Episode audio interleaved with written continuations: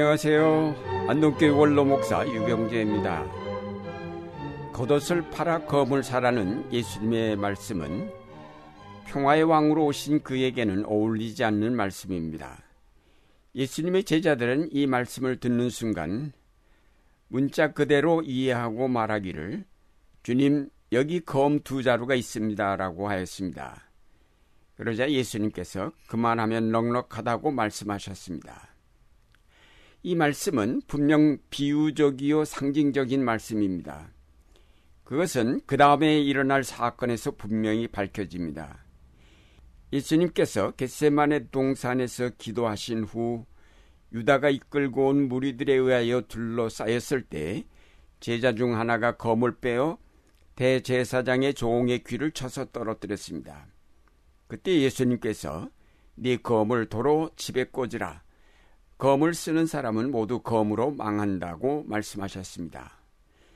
검을 쓰는 자는 검으로 망하는 것을 아시는 예수님께서 겉옷을 팔아 검을 사라고 말씀하셨을 때는 그것은 다른 의미로 사용된 것이 분명합니다.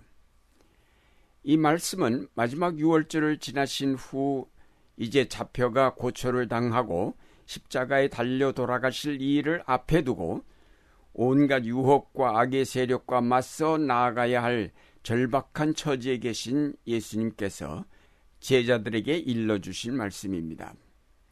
진리를 외면하고 진리를 죽이려는 모든 악의 세력을 맡게 될 제자들을 각성시키시는 말씀이었습니다. 예수님께서 열두 제자들을 전도 파송 보내실 때 아무것도 갖지 말고 가라고 하셨습니다. 또 이른 두 명의 제자들을 전도 파송 보내실 때도 아무것도 갖지 말고 나가라고 하셨습니다. 그런데도 그들에게는 부족함이 없었을 뿐 아니라 귀신들까지도 그들에게 복종하였습니다. 그때는 예수님의 권세 앞에 사탄의 세력이 꺾이고 천국이 실현되던 때였습니다. 그러나 이제 사탄이 가련 유다에게 들어간 순간부터 상황은 달라졌습니다. 예수님은 떠나가시게 되고 제자들은 사탄의 강력한 도전 앞에 서게 되었습니다. 그래서 예수님은 제자들에게 새롭게 명하셨습니다. 이제는 돈 주머니 있는 사람은 그것을 가지고 가고 또 자루도 가지고 가라. 그리고 검이 없는 사람은 겉옷을 팔아 검을 사라. 결국 예수님의 이 검을 사라는 말씀은 사탄의 강력한 도전 앞에 선 제자들에게 그를 대적할 무기를 준비하라는 말씀입니다. 먼저 이 말씀은 세상에 있는 제자들은 사탄과 싸워야 할 군인임을 일깨우는 말씀입니다. 사도 바울이 에베소서에서 우리에게 전신갑주로 무장하라고 권면한 것처럼 그리스도인들은 이 세상에서 본질적으로 그의 모든 생은 긴장의 연속이어야 합니다. 언제나 우리를 삼키려는 무서운 적과 대결하고 있다는 사실을 잊을 때에 우리는 넘어지기 쉽습니다. 잘못된 역사의 방향에 편승하기 쉽습니다. 그리스도인은 하나님의 나라가 이루어질 때까지 계속 악의 세력과 맞서 싸워야 합니다. 그래서 교회를 가리켜 전투하는 교회라고 말합니다. 에베소서 6장 12절에 우리는 혈육을 가진 인간들을 상대로 싸우는 것이 아니라 악마의 지배와 권력과 이 시대를 다스리는 암흑의 세력과 하늘에 있는 허다한 악한 영들을 상대로 싸우는 것이라고 하였습니다. 그래서 성경은 곳곳에서 깨어라, 근신하라 라고 경고하고 있습니다. 때로는 아무 문제도 없는데 지나치게 신경과민이 되었다고 우리를 비웃는 사람도 있습니다. 그러나 그런 사람일수록 우리를 방심케 하는 무서운 적일 경우가 많습니다. 오늘날 우리로 하여금 위기의식을 버리게 하고 긴장을 풀어 방심케 하는 자들은 다 거짓 예언자들입니다. 우리는 항상 우리의 신앙의 비상사태를 선포하고 사회정의를 도둑질하고 진리를 강도질해가는 역사의 도둑을 막고 그들과 싸우기 위해 겉옷을 팔아 검을 사야 할 때입니다. 다음으로 겉옷을 팔라고 하셨는데 이 겉옷은 일종의 외출복 혹은 예복입니다. 이 겉옷은 전쟁할 때 입는 군복이 아닙니다. 겉옷을 입는다는 것은 안정과 안일 또는 평화를 뜻합니다. 그러나 앞서 말씀드린 바와 같이 교회는 언제나 전투 상태에 있습니다. 따라서 겉옷을 걸치고만 있을 수는 없습니다. 이 겉옷은 체면이요, 형식이요, 전통이요, 권위의식이며 안위를 상징합니다. 교회는 이런 것들을 떨쳐버리고 검을 준비하여야 합니다. 언제나 움직이는 교회, 한 곳에 정착하지 않는 군대와 같은 교회, 또 돌아다니는 유목민이었던 이스라엘처럼 하나님의 나라가 오기까지 나그네일 수밖에 없는 교회. 이것이 교회의 본질이요 석성입니다. 회결화되고 조직화된 울타리 안에 갇힌 교회로서는 생명력을 가지고 암흑의 세력이 지배하고 있는 사회 속에서 제대로 빛을 발할 수 없습니다.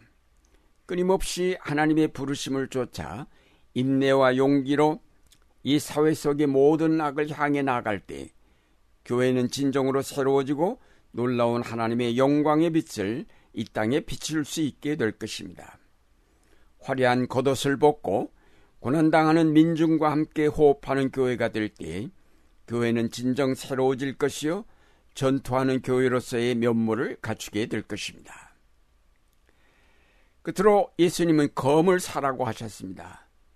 검은 공격용 무기입니다. 교회가 세상에서 사탄의 세력과 맞서려면 이 검이 필요합니다. 그러면 그리스도인들의 검은 무엇일까요? 예수께서 제자들에게 겉옷을 팔아 검을 사라고 말씀하신 데 뒤이어 예수님과 제자들이 함께 감남산에 올라가셨습니다. 그것은 일상적인 일과로 기도하러 올라가신 것입니다. 그리스도인들의 강력한 무기는 기도입니다. 기도야말로 모든 마귀의 계략을 깨뜨리는 날카로운 검입니다. 사도 바울은 모든 기도와 간구로 어느 때나 성령을 힘입어 기도하며 이것을 위하여 늘 깨어 끝까지 참고 모든 성도들을 위하여 간구하라고 하였습니다.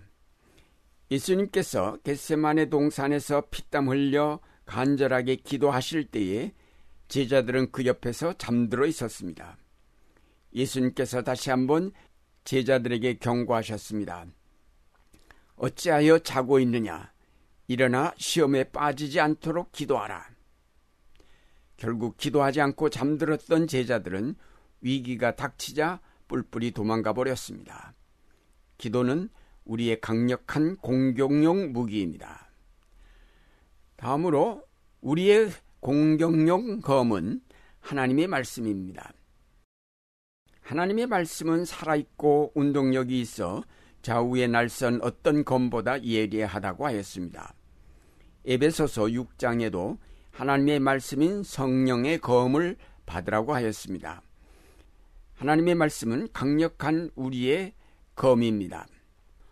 온갖 그릇됨을 찔러주는 하나님의 말씀, 완악한 자에게 회개를 촉구하시는 하나님의 말씀, 그리고 용서와 사랑으로 모든 죄인을 회개하도록 이끄시는 하나님의 말씀으로 무장한 사람만이 이 세대를 공격하고 악한 세력을 정복하면서 새 역사를 만들어 갈 수 있습니다. 말씀을 믿고 그 말씀 따라 행동하는 확고한 신앙. 이것은 오늘날 거대한 악의 세력과 대결하기 위하여 필요한 우리의 무기입니다. 사랑하는 여러분, 깨어 일어나 무장을 합시다. 화려한 겉옷을 팔아 검을 삽시다. 말씀과 기도로 무장하고 나가 하나님과 이웃에 대한 뜨거운 사랑으로 불의의 세력에 도전해 갑시다. 비록 핍박과 고난을 당해도 기도와 말씀으로 그 고난을 뚫고 나갈 때 우리는 영광스러운 승리의 아침을 맞이하게 될 것입니다. 늘 기도와 말씀으로 승리하는 여러분이 되시기를 바랍니다.